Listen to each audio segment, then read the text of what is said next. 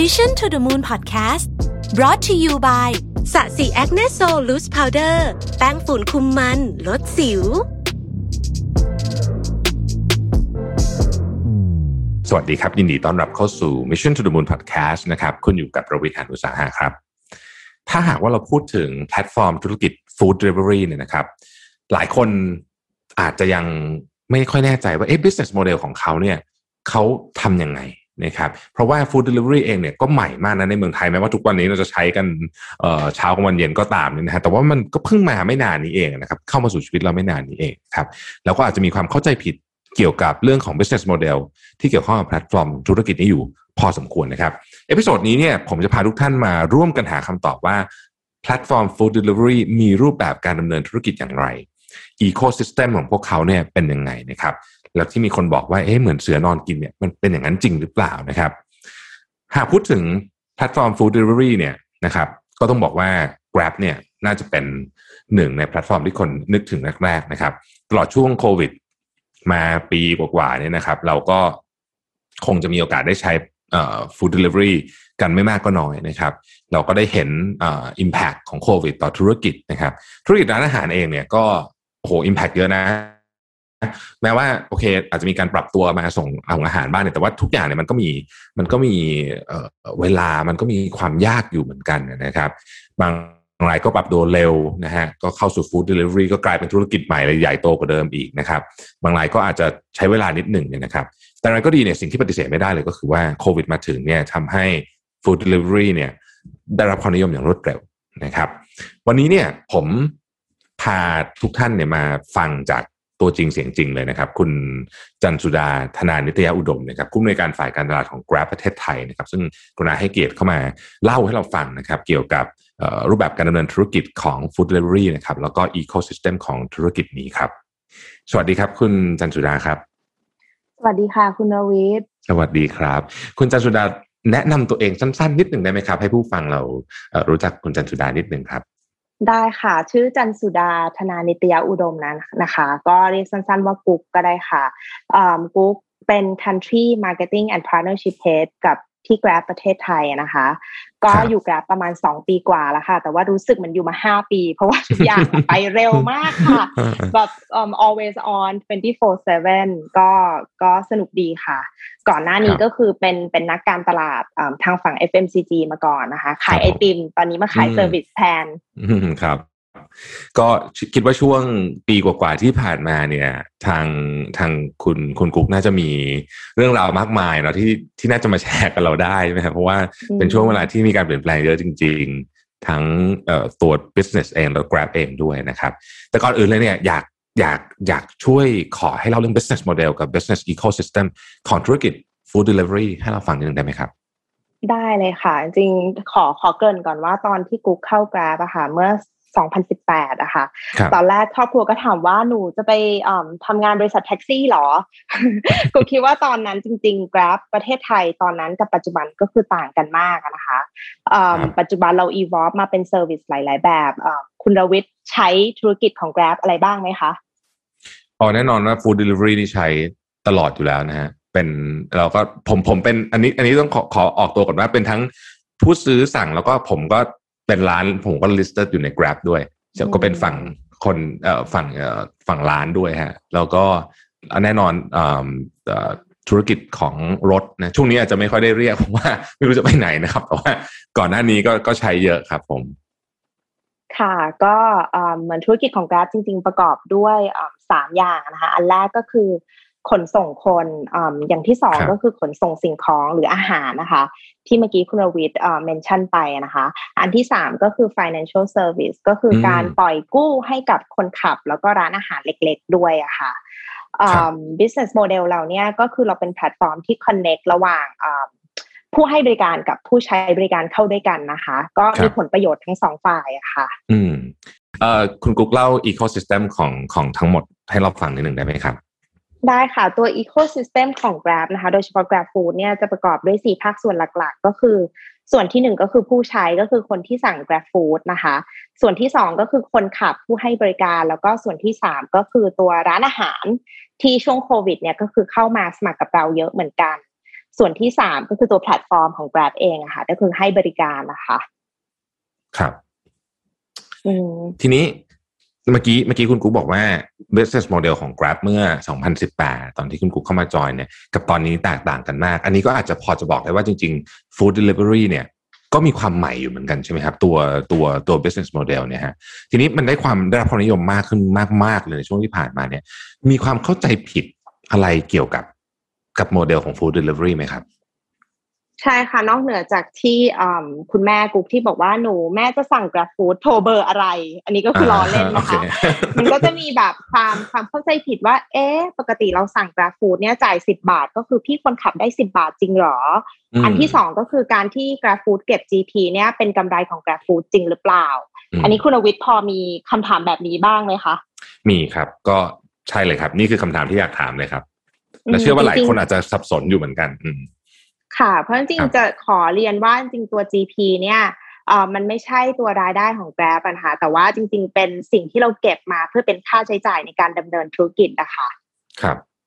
อืมซึ่งจริงๆค่าดำเนินธุรกิจของเราก็อาจจะประกอบไปด้วยตัวค่า marketing เองค่าอืมเอ่อประกันคนขับค่าตัวแพลตฟอร์มเอง ซึ่งถือว่าแพงมากนะคะแล้วก็ค่า customer service อะค่ะ ครับ ก็คือ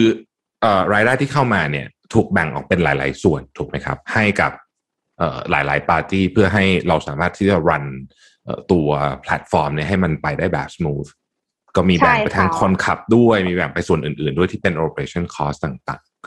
ถูกต้อง ซึ่งใช่ไหมจริงๆก็เป็นค่าที่แบบ consumer หรือคนทั่วไปอาจจะมองไม่เห็นๆอืมถ้าสมมติกุ๊กยกตัวอย่างคร่าวๆนะคะ เอาร้อยบาทละกันสมมติคุณอวิทย์สั่งเอ่อชานมไข่มุกอย่างเงี้ยที่ร้อยบาทครับอ่าส่วนรายได้ของ Grab สมมติเราเก็บ GP ที่ maximum เลยนะคะ ก็คือ 30%มันก็มีหลาย ๆ แบรนด์ที่อาจจะเก็บที่มากกว่า 30 เซนสมมติเราคิดที่ 30 อันนี้เป็นรายได้ส่วนหนึ่งเก็บในกระเป๋าก่อนนะคะ แล้วก็ครับปกติ ค่าใช้จ่ายของ Grab มันก็ต้องมีค่าคนขับนะคะ ซึ่งโดยปกติมันเฉลี่ยอยู่ที่ 30-60 บาทนะคะ ถ้าเราคิดที่ 40 บาท มันก็คือค่าใช้จ่ายส่วนหนึ่งแล้วบวกกับค่า operation อืมหลาย ๆ อย่างอีก 15 บาทเนี่ยก็คือ 55 บาทแล้วเพราะฉะนันจะเห็นว่าสิ่งอืมที่เราเก็บมาจากเอ่อเมอร์ชันหรือร้านอาหารที่ 30 บาทเนี่ยอาจจะมีค่าส่งนะคะที่ 10 บาทอยู่ที่ 40 บาทเนี่ย ก็คือรายได้มา 40 บาท แล้วก็ค่าใช้จ่ายจริง ๆ 55 บาทเนี่ยแต่ว่าทุกๆออเดอร์เนี่ยมันก็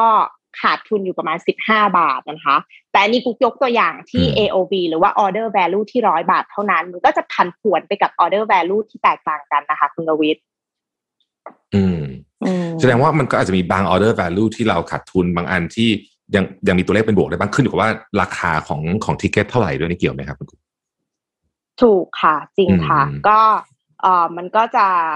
differentiate หรือว่า vary ไปอะนะคะ แต่ว่าเอิ่มคนก็จะเข้าใจผิดว่า เอ๊ะ การเก็บ GP เนี่ยมันมากเกินไปไหมเอิ่มทำไมถึง Grab อืมเก็บไปถึงมากถึง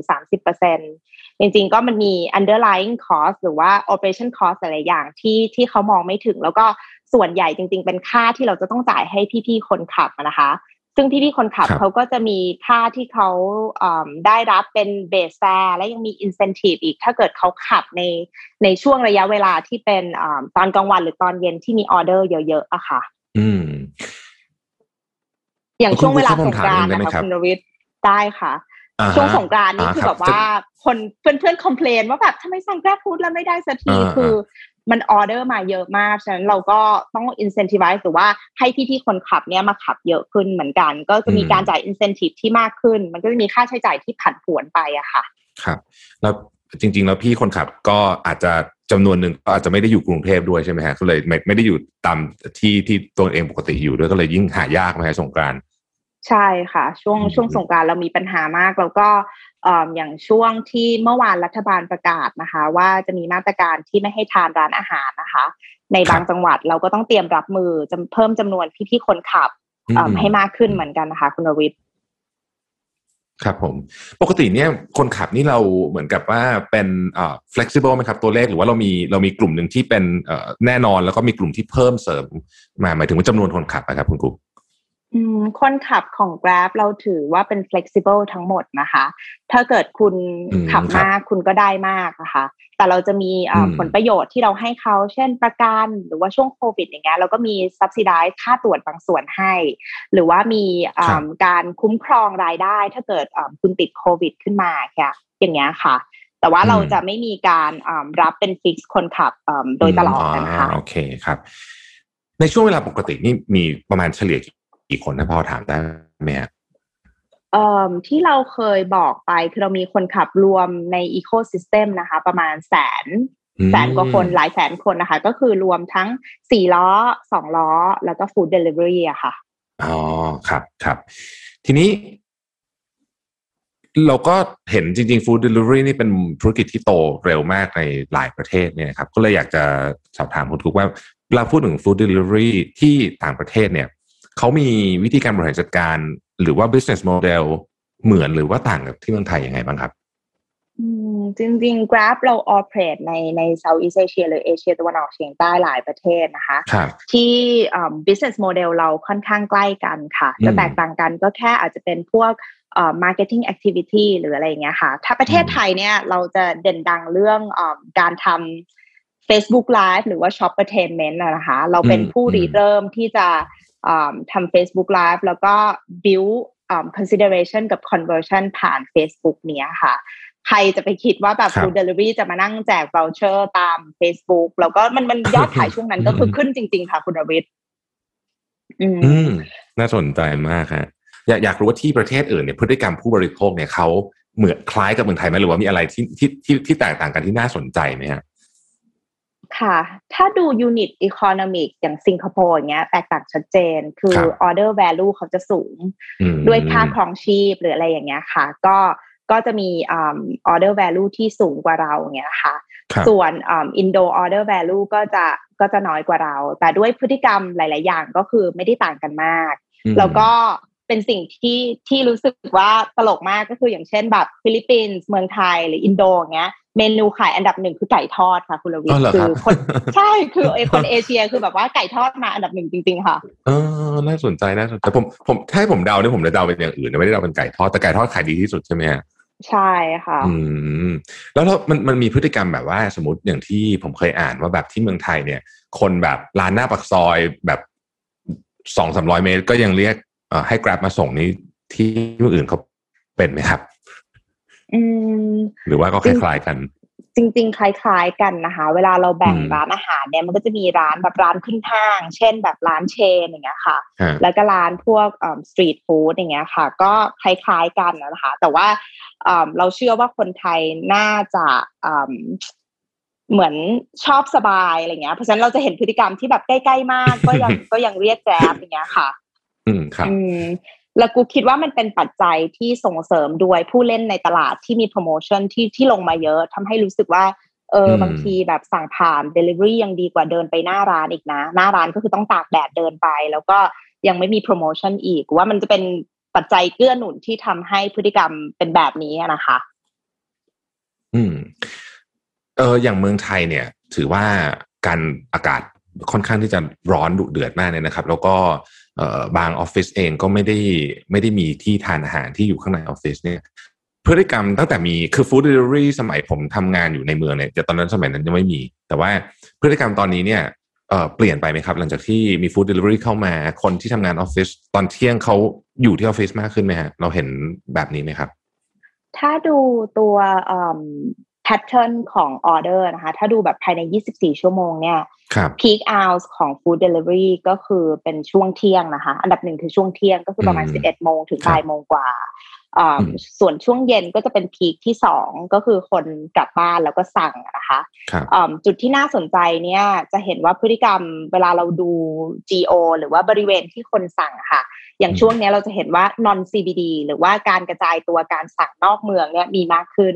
เนื่องจากว่าคนแบบเริ่ม work from home เริ่มอะไรอย่างเงี้ยครับฉะนั้นแต่ก่อนเราจะเห็นว่ามันแจมอยู่ที่ในเมืองนะคะ บางทีแบบ นั่งอยู่ออฟฟิศปากซอยสามสิบสามสั่งเอ็มควอเทียอย่างเงี้ยค่ะ มันก็จะค่อนข้างใกล้ ตอนนี้เราจะเห็น pattern ที่แตกต่างกันนะคะ อืมครับ ทีนี้ในในเชิงของแพลตฟอร์มการ food delivery เนี่ย เหมาะกับใครบ้างครับคุณกุ๊กครับอืมคำอันนี้เป็นคำถามที่ดีนะคะคือถ้ามอง food delivery ในตลาดตอนเนี้ย อาจจะเห็นว่ามีแบรนด์หลักๆอยู่สี่ห้าเจ้านะคะ แต่ละแบรนด์เนี่ยก็จะมีโมเดลที่ไม่เหมือนกัน บางแบรนด์ก็อาจจะเก็บค่าส่งที่สูงมากนะคะเอ่อบางแบรนด์ก็อาจจะเก็บเอ่อเป็น GP ที่ที่สูงสูงเหมือนกัน แล้วก็แบบค่าส่งก็คือถูกมากหรือว่าฟรีไปเลยเอ่อส่วน Grab Food เนี่ยน่าจะอยู่ระดับกลางๆ ก็คือเรามีค่าส่งบ้างเอ่อเริ่มต้น 10 บาทนะคะ อาจจะมีโปรให้ user ใช้ศูนย์บาทมีบ้าง อันการเก็บ GP เราก็เก็บไม่เกิน 30%นะคะ ก็คือเต็ม max ที่ที่ 30 เพราะฉะนั้นจะเห็นว่า Grab Food เนี่ยจะเป็นแบรนด์ที่ค่อนข้างพยายามรักษาสมดุลมากที่สุด ที่เมื่อกี้กูกล่าวไปว่าผู้มีส่วนได้ส่วนเสียในแพลตฟอร์มเราจริงๆก็มีสี่ด้านนะคะ ก็คือด้านผู้ใช้อย่างน้อยเขาต้องการสั่งแล้วมี value ที่โอเคนะคะร้านอาหารก็คือต้องการออเดอร์ที่มากขึ้น แล้วก็อาจจะเก็บ GP ที่ไม่สูงเกินไป แล้วก็คนขับก็คือได้ค่าตอบแทนที่ที่พอสมควรเงี้ยค่ะ ก็มองว่า Grab Food เนี่ยก็เป็นเป็นแพลตฟอร์มที่ค่อนข้างสมดุลที่สุดนะคะ ทีนี้กลับมาที่คำถามของคุณรวิศที่ว่า Food Delivery เหมาะกับใคร จริงๆ อยากให้ถ้าถ้าเป็นร้านอาหารกูมีเพื่อนเป็นเจ้าของร้านอาหารหลายคนนะคะ ก็คือถามว่าบางทีตอนเราตั้งร้านอาหารมา เราไม่ได้ตั้งเพื่อให้มี food delivery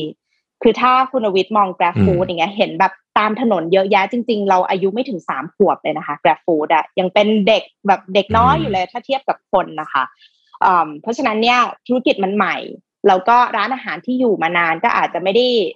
ตั้งมาเพื่อให้เหมาะกับฟู้ดเดลิเวอรี่อาจจะต้องถามตัวเองว่าเราจะปรับตัวให้เหมาะกับยุคสมัยนี้ได้ยังไงอะคะเรามี workforce หรือว่ามีคนที่ operate พวกดิจิทัล เข้าใจเพียงพอหรือเปล่า เมนูเรามีเหมาะกับ food delivery ไหมเราอาจจะต้อง adapt เมนูให้มันเหมาะด้วยกำไรที่เหมาะสม ด้วย packaging การพกพาที่สะดวกสบายอะไรเงี้ยค่ะกูมองว่าก็เหมาะกับร้านอาหารทุก ๆประเภทนะคะ แต่ก็ต้องถามตัวเองว่าเราจะปรับตัวให้เข้ากับ food delivery ได้ได้ได้มากแค่ไหนอะค่ะ อืมเป็น ที่มาของคำถามต่อไปของผมเลยครับเอออยากให้คุณกุ๊กเล่าให้ฟังหน่อยว่าคร่าวๆก็ได้ครับแม่คุณกุ๊กคงเห็น Data เยอะมากหลังบ้านเนี่ย อะไรคือปัจจัยที่ทำให้ร้านเนี่ย ที่ประสบความสำเร็จมากกว่าคนอื่น เนี่ยชัดเจนว่าทำแบบเนี้ยมีคืออันเนี้ยทำแล้วเป็นคำแนะนำว่าทำแบบเนี้ยจะจะมีโอกาส success มากกว่าคนอื่นมันมีปัจจัยเลยที่เป็นปัจจัยร่วมไหมครับ อืม อันที่หนึ่งนะคะ เนื่องจาก Grab Food เราเป็นแบรนด์แรกที่เริ่มต้นแคมเปญจริงๆ ลูกน้องกูคือ ถ้าไปดูหน้าคุณเหนื่อยมากคุณวิทย์เพราะว่าทำแคมเปญ365 วันคือทำตลอดเวลา เพราะว่าคือจริงๆเราเราพยายามทำคล้ายๆกับ e-commerce นะคะเพราะฉะนั้นเนี่ยร้านอาหารไหนที่ที่คอยแบบติดตามว่า Grab Food มีกิจกรรมอะไร แล้วก็เข้าร่วมแคมเปญกับเราเนี้ยค่ะการมองเห็นก็จะมากขึ้น แล้วเวลาที่เขาให้เมนูที่น่าสนใจให้ดีลที่พอโอเคเงี้ย conversion rate ก็จะดีขึ้น พอพอเขาติดปุ๊บอะมันมีอัลกอริทึมที่บอกว่ามีคนซื้อเยอะขึ้นแล้วอะมันก็จะเริ่มเริ่มแบบว่ามีการมองเห็นมากขึ้นนะคะ คุณดวิดอืมอันนี้คืออันที่หนึ่งนะคะ ที่เข้าร่วมแคมเปญเพิ่มการมองเห็นอ่า conversion rate ก็ก็ดีขึ้นอัลกอริทึมก็ช่วยส่งเสริม อันที่สองเขาก็อาจจะมีเมนูที่ที่ไม่เหมือนใครอะค่ะ คือถ้าไปดู research อย่างเงี้ยคุณวิทย์คนที่เข้า เลือก food delivery platform เขาเลือกอยู่สองอย่างที่เป็นตัว top top อันที่หนึ่งคือ price and promo นะคะ ก็เป็นแบบ player ในตลาดที่แบบทำให้คนรู้สึกว่าติด promo อันที่สองก็คือตัว wide selection หรือการมีอาหารที่หลากหลาย เพราะฉะนั้นเนี่ยบางเจ้าที่ริเริ่มเมนูใหม่ๆ หรือว่ามีแบบ grab food signature เมนูอย่างเงี้ยก็ทำให้ก็ทำให้เหมือนเพิ่ม awareness หรือเพิ่มความสนใจให้กับร้านเขาได้ดีอะค่ะ อืม อมุมนี้น่าสนใจมากครับ ขออนุญาตอาจจะถามอีกต่ออีกสักนิดหนึ่งเอ่อเวลาเราคลิกเข้าไปในร้านแล้วเนี่ย มันจะต้องมีคือคอนเวิร์ตได้ไม่ได้ใช่ไหมฮะเหมือนกับเวลาเราไปซื้อของเนี่ย มันปัจจัยพวกนี้ที่ที่คุณรู้กล่าวมาเนี่ย มันมันมันประกอบกันเป็น conversion rate ทั้งหมดเลยใช่ไหมฮะคือมันมีร้านที่แบบคนคลิกเข้าไปเยอะแล้วก็แต่ก็สั่งน้อยแบบนี้ใช่ไหมฮะใช่จริงๆแล้วก็มีร้านที่คนคลิกคลิกเข้าไปแล้วสั่งเยอะ ถูกใช่ค่ะเรามีทำเอ็กซ์เพร์เมนต์ใช่คุณวิทย์คือแบบชามก๋วยเตี๋ยวใหญ่ชามก๋วยเตี๋ยวเล็กคลิกดูเรทหรือคนคลิกเข้าไปก็ต่างกันค่ะ อืมอันไหนดีกว่ากันครับก๋วยเตี๋ยวใหญ่แบบเห็นอาหารเยอะ ๆ อะไรเงี้ย ตอนแรกเราก็มองว่า โอ้โหห้าสิบเปอร์เซ็นเนี่ยคลิกแน่นอน จริง ๆ ก็ไม่เสมอไปนะคะ จริง ๆ อาหารมันก็อิโมชันอลเหมือนกันอะคืออยากกินเห็นแล้วอร่อย ก็ไม่ใช่ดีลอย่างเดียวอะค่ะ อืม อืม เพราะฉะนั้นเนี่ยทุกอย่างเลยเกี่ยวหมดเลยถูกไหมครับ ตั้งแต่คอยติดตามว่าโอเคเอมี price มีมีโปรโมชั่นอะไรบ้างเออมีเมนูพิเศษไหมทำยังไงให้รูปสวยทำยังไงให้ราคาก็ต้องจูงใจประกอบกันทั้งหมดนี้ ก็จะทำให้ร้านค้ามีโอกาสประสบความสำเร็จมากขึ้น ค่ะ แล้วร้านที่ประสบความสำเร็จบางทีเราเห็นยอดขายเขาที่ผ่านทางออนไลน์คือมากกว่าครึ่งเลยนะคะจากที่แต่ก่อนอาจจะเป็นแค่แบบไม่มีเลย ค่อยๆมาเป็นสิบเปอร์เซ็นแล้วก็โตอย่างก้าวกระโดดด้วย ด้วยปัจจัยเกื้อหนุนที่ที่แบบ work from home หรืออะไรอย่างเงี้ยค่ะครับความเร็วในการเตรียมนี่เกี่ยวไหมฮะคุณกุ๊อืมเกี่ยวด้วยนะคะ คือปัจจุบันเนี่ย เราก็มีฟีเจอร์ใหม่ๆอะค่ะคุณรวิทย์การเวลาเราเข้าไปดูรีเสิร์ชเนี่ยบางทีการรอนานอย่างเงี้ย ลูกค้าก็ไม่พอใจ หรือว่าถ้าร้านทำอาหารนาน คนขับก็ก็ไม่พอใจเหมือนกัน เราก็มีฟีเจอร์ที่ให้แบบว่าร้านอาหารเตรียมก่อนที่คนขับจะมาถึงอะไรเงี้ยค่ะ เพื่อช่วยให้ต่อรอบเงี้ยหนึ่งชั่วโมงคนขับก็คือได้งานมากขึ้นตัวร้านอาหารเองก็คือสามารถได้ออเดอร์มากขึ้นในช่วงในช่วงพีกอะค่ะ มันในช่วงพีก็คือตอนกลางวันกับตอนเย็นมันจะชัดเจนมากเลยนะคะ ที่คนสั่งหลังๆ เราก็พยายามบิวแบบช่วงแบบเอ่อ afternoon กินแบบของเย็นกินอ่ชานมไข่มุกอะไรเงี้ยมันก็ช่วยได้บ้าง แต่ว่าด้วย habit คนเราก็คือทานหลักๆ คือเช้ากลางวันเย็น เพราะฉะนั้นก็เราอยากให้ทั้งคนขับแล้วก็ร้านอาหารเนี่ย optimize operation หรือว่าการทำงานให้ให้ capture หรือว่าจับไอตัวพีคได้มากที่สุดอะค่ะอืม ผมเคยไปนั่งดูเอ่อผมเคยไปนั่งทานร้านก๋วยเตี๋ยวร้านหนึ่งที่เป็นร้านที่ดังมาก แล้วก็มี Grab อยู่ข้างหน้าร้านประมาณน่าจะห้าสิบคันได้นะครับผมเห็นวิธีการที่เขารันเขามีทีมหนึ่งที่เซตเฉพาะ Delivery อย่างเดียวเนี่ยเราก็เห็นแบบมันเหมือนมันเหมือนโรงงานเลยอะคือมีมี efficiency สูงมาก แล้วก็เออเข้าใจแล้วว่า มันต้องทำงานแข่งกับหลายเรื่องจริง แล้วก็แล้วก็ตัวซิสเต็มของ Grab เองก็ช่วยเรื่องนี้ให้กับร้านที่ทำงานได้ง่ายขึ้นด้วยใช่ไหมจริง ๆ ร้านนี้เป็นร้านที่แบบเก่ามากนะ แต่ผมเห็นเขาปรับตัวมาได้ดีมาก แล้วก็อย่างที่คุณกุ๊กว่า ไปคุยกับเขาเขาบอกว่าตอนนี้เขาขาย Delivery เยอะกว่าหน้าร้านอีกน่าสนใจมากน่าสนใจมากครับ ทีนี้ชวนคุยเรื่องปัญหานิดหนึ่งดีกว่า คือเชื่อว่าทางทาง Grab เองเนี่ยก็ต้องเจอปัญหาทางธุรกิจ ซึ่งก็เป็นเรื่องธรรมดาเนี่ยฮะเออเราเจอปัญหาทางธุรกิจเหมือนต่างกับฟู้ดเดลิเวอรี่เจ้าอื่นยังไง แล้วก็ทาง Grab แก้ปัญหานี้ยังไงบ้างครับกุ๊กมองว่า Grab ถือว่าเป็นบริษัทหรือว่าเป็นธุรกิจส่วนน้อยที่ได้รับอันนี้ส่งทางบวกจาก ตัวโควิด เนี่ยนะคะปัจจัยที่ทำให้คนอยู่บ้านหรือว่าล็อกดาวน์เนี่ย เรามองว่าเราเรามองว่าเป็นไม่ไม่ใช่ปัญหาค่ะ อย่างถ้าสมมติกุ๊กเทียบ penetration rate ของ food delivery กับ e-commerce เนี่ยค่ะ food delivery ก็คือไม่ถึง10%เรามองว่ามันมีโอกาสที่โตไปได้อีกเยอะนะคะ อย่างที่ประเทศจีนอย่างเงี้ย food delivery คือคือ penetration rate คือสูงมาก แล้วถ้าคุณวิทย์เทียบตลาดอีคอมเมิร์ซกับตลาด food delivery เนี่ยอีคอมเมิร์ซก็คือใหญ่กว่า ทั้งที่โอกาสในการกินกับการช้อปปิ้งเนี่ยการกินเนี่ยสูงกว่ามากกุ๊กเลยมองว่ามันอาจจะไม่ใช่ปัญหา แต่ว่าเป็นเป็นโอกาสที่เราจะจะ จะบิวไปให้มากขึ้นนะคะไม่ว่าจะเป็นธุรกิจใหม่ๆ ซึ่งจริงๆ Grab ก็มีเบสไลน์ที่ดีอยู่แล้ว ไม่ว่าจะเป็นขนส่งคนอาหารส่งของหรือว่าการเงินนะคะทำให้แบบเวลาลูกค้านึกถึง แบบอยากจะใช้ชีวิตในประจำวันเขาก็คิดถึงเราอยู่แล้วถ้าจะให้สิ่งที่เราต้องพัฒนาเพิ่มเพิ่มเติมนะคะ เนื่องจากธุรกิจเราเนี่ยเป็นธุรกิจที่เกิดมาไม่กี่ปีนะคะแกร็บประเทศไทยอยู่ในประเทศไทยมาประมาณเจ็ดปีกว่าเท่านั้น ตัว Grab Food เองก็คือไม่ถึงสามปี มันก็เป็นหน้าที่ของของ Grab ประเทศไทย แล้วก็ที่จะที่จะ educate หรือว่าให้ความรู้คนใน ecosystem หรือคนทั่วไปหรืออีเวนต์รัฐบาลเอง ให้เข้าใจว่าเออโมเดลเราเป็นอย่างนี้นะ มันก็ต้องเรียนรู้ไปด้วยกันอย่างเงี้ยค่ะ แล้วก็จุดประสงค์สูงสุดของ Grab ก็คือเราต้องการที่พัฒนาเศรษฐกิจไทยไปข้างหน้าโดยใช้เทคโนโลยีนะคะ แล้วก็ทุกส่วนก็คือได้รับผลประโยชน์ ผู้ใช้มีความสะดวกสบาย มีความปลอดภัย คนขับก็คือมีรายได้ สามารถมีเวลายืดหยุ่นได้ถ้าสมมติเห็นปุ๊บเห็นคนขับที่ที่เราเห็นบางทีคนไปโพสในโซเชียลมีเดียเป็นคุณลุงอายุหกเจ็ดสิบก็คือมาขับแกร็บได้ หรืออีเวนต์ร้านอาหารเองก็มีโอกาสที่จะทำออเดอร์ได้ดีขึ้นปรับตัวปรับครัวตัวเอง แต่ก่อนอาจจะเป็นพื้นที่แบบเก้าอี้เยอะมาก ตอนนี้ก็เป็นครัวใหญ่กว่า แล้วก็พื้นที่นั่งก็คือน้อยลง เราเชื่อว่าเป็นอะไรที่เราจะช่วย สนับสนุนแบบคนไทยให้ให้โตไปข้างหน้าด้วยกันนะคะครับผมคุณลูกครับ เล่าเรื่อง Grab Kitchen กับ Grab มาให้เราฟังหนึ่งได้ไหมครับ ว่าไอเดียมาไงแล้วจะไปยังเราอยากจะทำอะไรต่อครับอืมตัว Grab Mart งั้นขอเริ่มที่ Grab Mart ก่อนละกันนะนะคะก่อนหน้านี้ถ้ามองการซื้อของเข้าบ้านเนี่ย ถ้าเป็นแต่ก่อนก็คือเราต้องไปซูเปอร์มาร์เก็ตใช่ปะคะ ซึ่งซูเปอร์มาร์เก็ตก็คืออาจจะเป็นเดือนละครั้ง หรือว่าแต่ก่อนไปร้านสะดวกซื้อก็แบบไปบ่อย แต่ตอนนี้ถ้าเราจะสั่งออนไลน์อาจจะต้องรอออเดอร์วันรุ่งขึ้น หรือว่าต้องจองล่วงหน้าค่ะในช่วงโควิดในในปี 2020 ที่ผ่านมา GrabMart ก็เลยเปิดตัวขึ้นในเดือนเมษายนนะคะ โดยเราต้องการที่จะตอบโจทย์คนที่อยู่บ้าน และยังต้องการซื้อของจากตลาดหรือซูเปอร์มาร์เก็ตเนี่ยค่ะ เราก็เลยออก GrabMart ขึ้นมา แล้วก็เรายังเห็นโอกาสอยู่ว่า แม้ว่าการจะสั่งซื้อ grocery หรือซื้อของออนไลน์เนี่ยมันต้องมันต้องกำหนดเวลาหรือว่าต้องรอพรุ่งนี้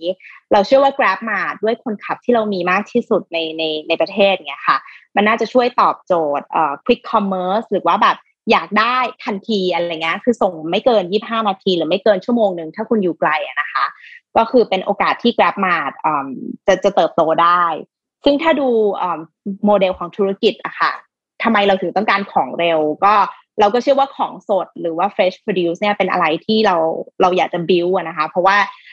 มันจะได้ส่งแล้วก็ยังสดอยู่ แต่ก็มันก็จะมีแคตตากรีอื่น ๆ ที่เรา build อยู่เหมือนกันนะคะ คุณวิทย์ก็คือ ไม่ว่าจะเป็น household product ของใช้ทั่วไปน้ำยาปรับผ้านุ่มแชมพูอะไรเงี้ยก็เป็นสิ่งที่ที่โตเหมือนกัน รวมถึงเครื่องใช้ไฟฟ้าเงี้ยซื้อซื้อโทรศัพท์มือถือที่แกร็บมาได้แล้วเหมือนกันนะเราส่งภายใน ไม่เกินชั่วโมงหนึ่งก็เป็นโอกาสที่ที่ที่เรามองว่าแล้วก็เติบโตอย่างต่อเนื่องอะค่ะ อืมน่าสนใจมากครับผมเพิ่งทราบว่าซื้อโทรศัพท์มือถือได้ด้วย น่าสนใจมันเดี๋ยวไปลองเล่นดูครับใช่ค่ะ Grab Kitchen เป็นไงครับคุณกุ๊ก Grab Kitchen เราเปิดตัวมาประมาณปีหนึ่งมั้งคะหรือปีนิดๆก็เราคิดว่าเรามองโอกาสของธุรกิจผ่านเลนส์หรือผ่านมุมมองของร้านอาหารนะคะ สมมติว่ามีร้านร้านหนึ่งที่ที่ดังมากเลย แต่ว่าครัวก็มีเท่าเดิม แล้วก็อันนี้คุณรวิทย์น่าจะทราบคอนเซปต์ดีอยู่แล้วนะคะใช่ใช่ก็คือก็คือเขาเขาดังมากแต่ว่าแบบเขาไม่รู้จะขยายไปไหนอะไรเงี้ย เราก็เลยคิดว่า ข้อหนึ่งคือเราต้องการที่จะขยายโอกาสให้ร้านอาหารเนี่ย มีรายได้ที่มากขึ้น แล้วการลงทุนที่ที่ไม่ได้เยอะขนาดนั้น เพราะเรามีตึกให้อยู่แล้วค่ะ คุณแค่เอาตะหลิวกระทะ เอาแม่ครัว เอาแพคเกจิ้งมาเงี้ยคุณก็สามารถขายได้ อันที่สองก็คือถ้าสมมติแบบคอน sumer หรือลูกค้าที่อยู่ไกล แต่อยากจะกินร้านอาหารเจ้าเนี้ยซึ่งอาจจะอยู่ในเยาวราชอย่างเงี้ยแล้วฉันอยู่แบบลำลูกกาเงี้ยฉันก็ได้ได้กินด้วย มันมันตอบโจทย์ทั้งร้านอาหารแล้วก็ลูกค้า Grab Kitchen ก็เลยกำเนิดขึ้นมานะคะเมื่อประมาณปีกว่าโดยสาขาแรกอยู่ที่สามย่าน ตอนนี้เรามีทั้งหมดแปดสาขาแล้วค่ะ แล้วก็มีวางแผนที่จะขยายไปไปเรื่อยๆนะคะ อืมครับโอ้น่าสนใจมากๆเลยนะครับ เอ่อต่อไปครับ คุณคุณรวิทย์ก็ขายดีนะคะ อ๋อขอบคุณมากครับตัวเลขอยู่ ก็เรื่อยๆครับ ก็พยายามต่อไปครับ สนุกดีได้มีโอกาสมาทำร้านอาหาร แล้วก็ได้ได้ทำได้เห็นอะไรที่ไม่เคย ไม่เคย ไม่เคยเห็นมาก่อนนะฮะซึ่งซึ่งเออจริง ๆ จะถามคุณกุ๊กต่อว่า ในฐานะที่เออเป็นผู้พัฒนาแพลตฟอร์มนะฮะอยากถามถึงความสำเร็จละเพราะตอนนี้ Grab เขาเรียกว่าเป็นผู้นำเลยเนี่ย อะไรอะไรคือหัวใจสำคัญที่ทำให้ Grab กลายมาเป็นแบรนด์ชั้นนำใน Food Delivery ได้ครับ อืม อันที่หนึ่งนะคะกุ๊กเชื่อว่าเราเราโชคดีที่เราใช้ consumer centric approach หรือว่าใช้ผู้บริโภคเป็นเป็นเป็นจุดในการคิดทุกอย่างเนี้ยค่ะ เพราะฉะนั้นจะเห็นว่าธุรกิจของกราแบบมันตอบโจทย์ผู้บริโภคในทุก ๆ ด้านสมมติเราตื่นมาอย่างเงี้ยเราหิวก็คือเราเราสั่งปลาท่องโกที่ Grab Food แล้ว เราเดินทางไปทำงานอย่างเงี้ยค่ะ เราก็ใช้ตัว just grab หรือว่า grab bike นะกูใช้ grab bike ประจำเลยตอนไปทำงาน แล้วก็ถ้าลืมเอกสารนู่นนี่ก็คือใช้ grab express ซึ่งซึ่ง payment เราก็ใช้ grab pay อยู่แล้ว ก็เลยคิดว่าด้วยการมี service ที่ครอบคลุมทุกๆไลฟ์สไตล์ของลูกค้าอย่างเงี้ยค่ะ มันทำให้เราน่าจะได้เปรียบกว่ากว่าคนอื่น ๆ ในตลาดนะคะ ส่วนอันที่สองคือเราคิดว่าเราเป็นเป็นแบรนด์ที่ทำแคมเปญมามาโดยตลอด แล้วก็เป็นเจ้าแรกที่ที่สร้างความตื่นเต้นให้ตลาดอะค่ะแล้วก็พยายามสร้างความตื่นเต้นอย่างต่อเนื่อง ไม่ว่าจะเป็นตัว signature เมนูเอง หรือแคมเปญที่ใช้น้องๆ BNK นะคะ มาช่วยโปรโมทสร้างการรับรู้ก็ก็ทำให้ประสบความสำเร็จ อันที่สามก็เป็นเรื่อง reliability หรือความน่าเชื่อถือของแพลตฟอร์ม เนื่องจากเราเรามีหลาย ๆ service เพราะฉะนั้นเนี่ยคนขับเราก็สามารถขับได้ทั้ง food ขับได้ทั้ง express ขับได้ทั้ง bike มันทำให้เรามี supply pool หรือว่ามีคนขับที่ที่อาจจะแบบเรียกปุ๊บมาปั๊บอะไรเงี้ยค่ะ มันทำให้เราลูกค้าก็รู้สึกประทับใจที่เวลาใช้ Grab Food นะคะ อันที่สี่ก็คือพวกคุณภาพหรือ service ต่างๆ ที่เราพยายามใช้เทคโนโลยีมามาช่วยให้แพลตฟอร์มเราเนี่ยรักษาคุณภาพได้ดีอย่างช่วงโควิด อย่างเงี้ยค่ะเมื่อปีที่แล้วเราก็จะเปิดเปิดเปิด feature ที่ต้องให้คนขับเราอะ ก่อนทำงานต้องเซลฟี่ทุกครั้ง เพื่อให้ make sure ว่าเขาใส่หน้ากากเนี่ยค่ะ อืมมันก็จะเป็นคิดคิดว่าสิ่งเหล่านี้เป็นสิ่งที่ทำให้เรา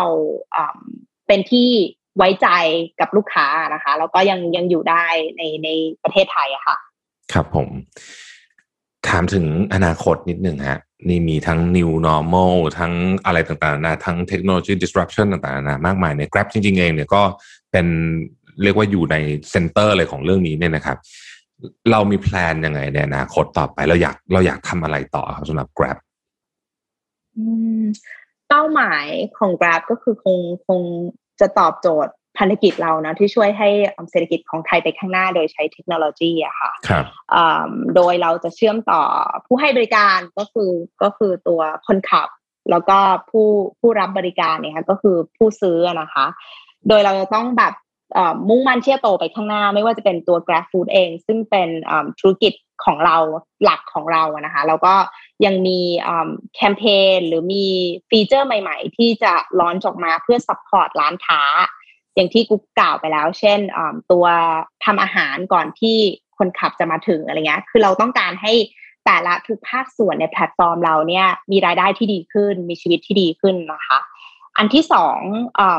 เนื่องจาก กุ๊กบอกไปว่าธุรกิจเราเนี่ยเป็นธุรกิจที่ยังใหม่อยู่นะคะ เพราะฉะนั้นการสื่อสารหรือว่าการ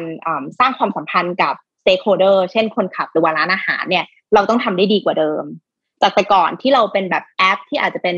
ผู้ใช้ไม่ได้เยอะ หรือเราเป็นแค่แบบคนใช้ส่งคนอย่างเงี้ย transportation แต่ปัจจุบันเรามี service เยอะ บางทีการสื่อสารมันอาจจะขาดตกบกพร่องบ้างค่ะ เราต้องการที่จะพัฒนาการสื่อสารกับ stakeholder เราให้ดีขึ้น อย่างคนขับเราก็จะมีการเปิดช่องทางให้เขา feedback โดยตรง มันจะได้ได้รับฟีดแบ็เขาฟังเขาแล้วก็พัฒนาไปด้วยกันอย่างเงี้ยค่ะส่วนที่สามก็คือเป้าหมายคือเราพยายามเพิ่มธุรกิจใหม่ๆนะคะ อย่างเช่น Grab Mart ที่เราลอนช์มาเมื่อปีที่แล้ว เราก็น่าจะมีธุรกิจใหม่ ๆ หรือธุรกิจ ปัจจุบันที่ทำให้แข็งแรงขึ้นที่ที่ตอบโจทย์ผู้บริโภคได้ดีขึ้นนะคะครับส่วนสุดท้ายก็กูเชื่อว่าสำคัญเหมือนกันนะคะ คือ workforce ในประเทศไทย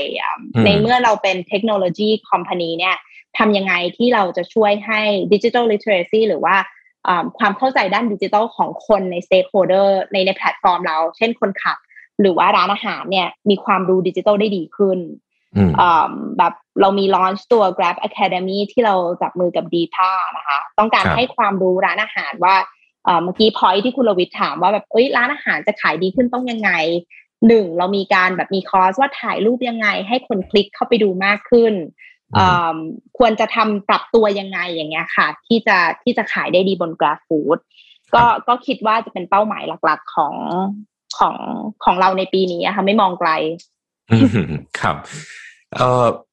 หลายท่านฟังมาโดยเฉพาะฝั่งฝ้าของร้านอาหารเนี่ยอาจจะอยากสนใจละเริ่มอยากจะอาจจะยังไม่เคยทำ delivery ช่วงนี้สนใจอยากจะมาทำบ้างเนี่ยสำหรับผู้ประกอบการที่อยากจะเข้าสู่ ecosystem ของ Grab เนี่ยต้องเตรียมตัวยังไงบ้างครับ อืมค่ะ คิดว่าอาจจะต้องมาแบบถามถามตัวเองก่อนว่าเเราเรามีความพร้อมไหม